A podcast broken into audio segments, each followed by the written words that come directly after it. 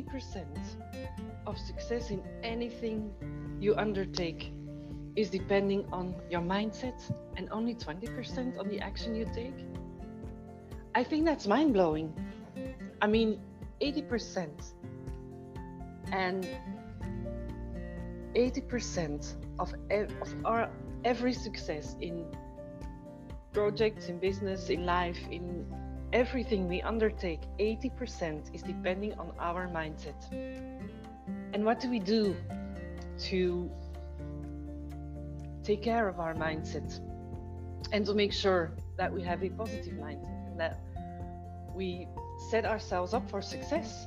Because most of the time we are so busy with all the practical things and all the tactical things, but they only make out twenty percent of your success. But I I get it, I, I do this as well. No, um, there's, there's nothing more satisfying than crossing off some things of your to-do list.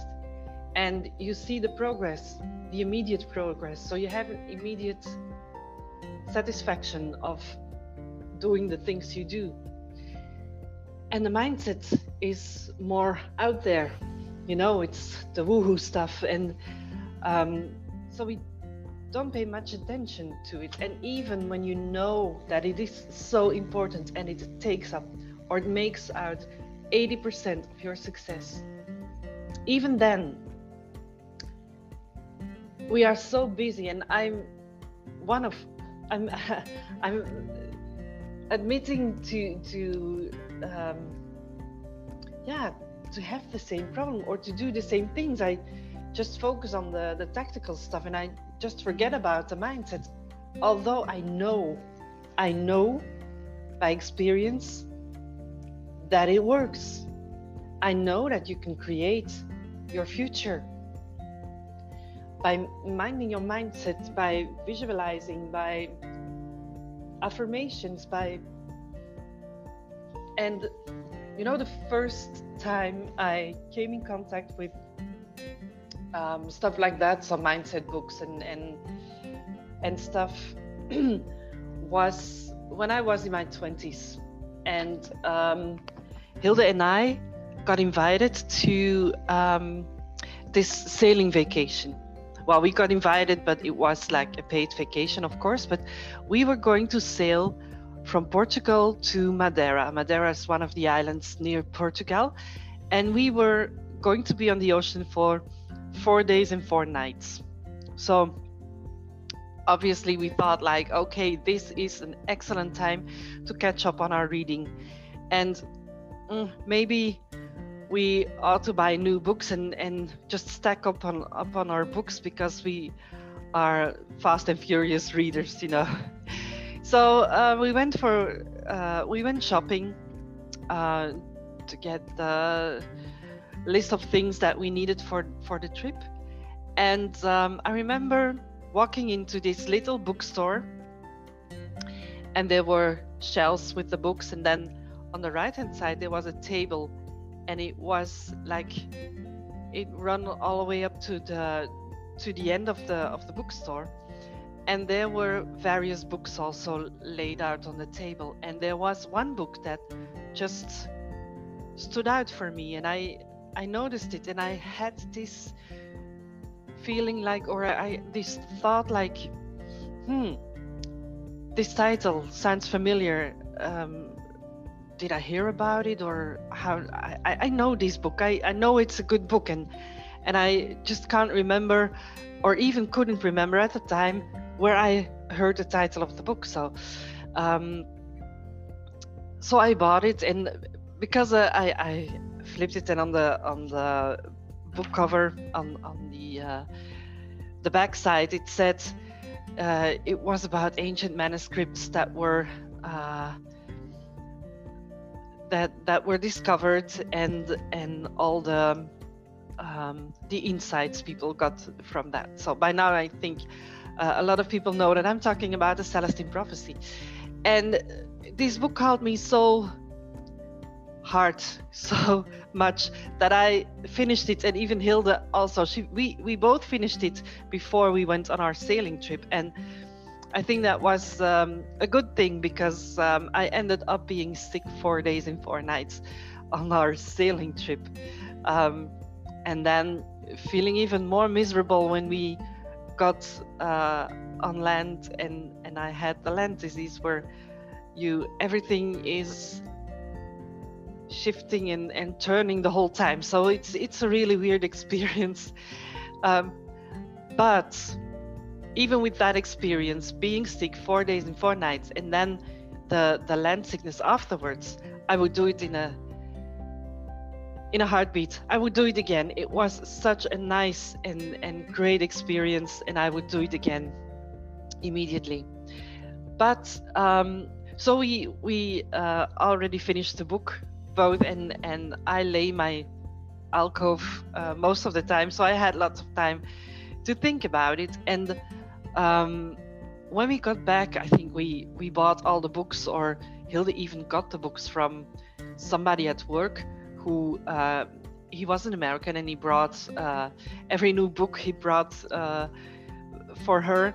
So uh, we had all the books and and and the workbooks and stuff, and um, we even we even started a a workshop, uh, a club with friends, uh, to talk about or to do the exercises in the in the workbook.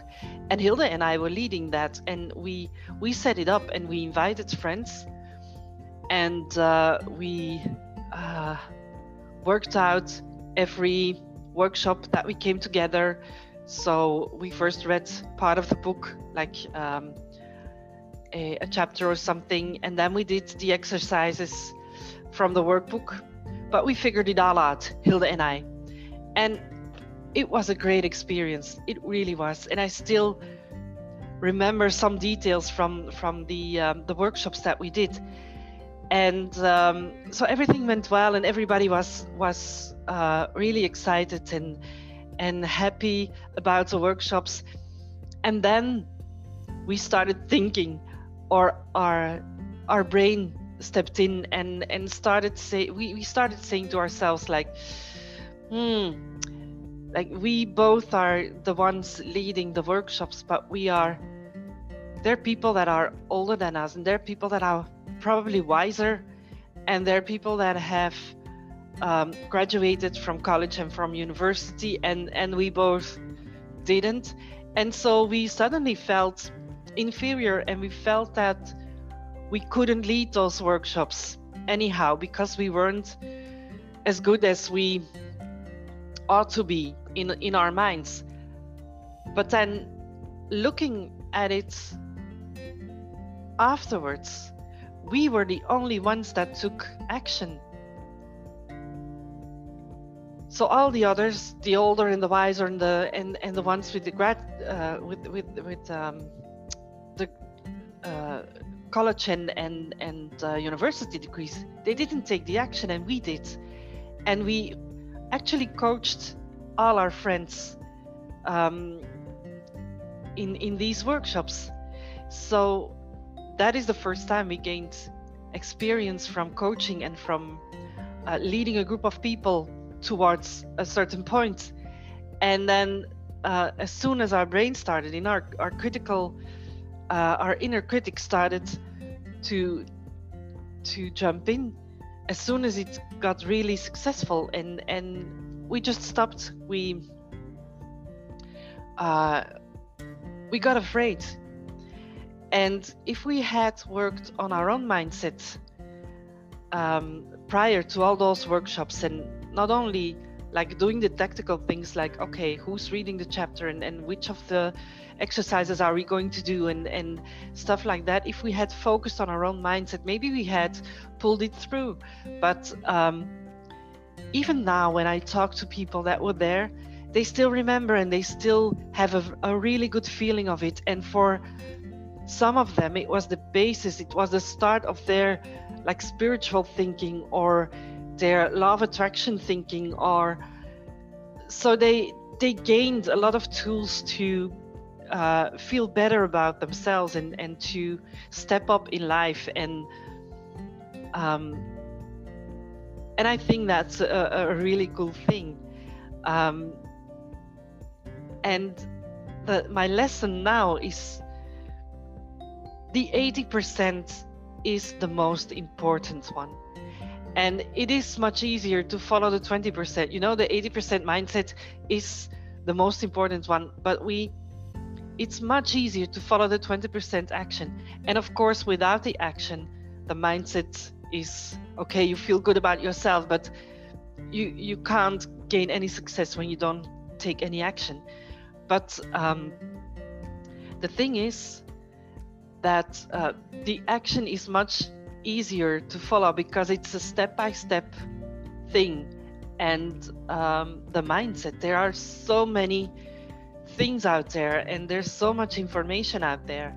And at the time when we started the workshops, we only had one focus, and our focus was the Celestine Prophecy and that workbook. But now with the internet, there's so much stuff out there, and there's like meditation and yoga and affirmation and and gratitude and law of attraction and and vision boards and visualization techniques, and everything is out there. And how are you going to select the one that is okay for you, or that is that that helps you? And I think it doesn't even matter which one you take. It doesn't even matter whether it's a one hundred percent match. The one thing that matters is that you work on your mindset and that you are pushing back to that inner critic and saying like, I know, I don't have the degree, I'm not the oldest, I'm not the wisest, I'm not uh, the funniest, I'm not the, the, the most beautiful. But that doesn't mind, because I want to I want to go that distance, I want to achieve that dream, I want to have that success. And um, and you just f feed your, your mind with the positive stuff, and the, the twenty percent action, that is that that is a, a thing that comes um, when you are taking care of your mind and you you pick up momentum. Yeah, the uh, the action stuff is is uh, is is the uh, the obvious next step. But um, just start and start on your own with um, all the the free courses that are out there, or start with a coach, or start with a um, a group session or workshops about mind setting, about vision boards, about um, whatever. It doesn't matter.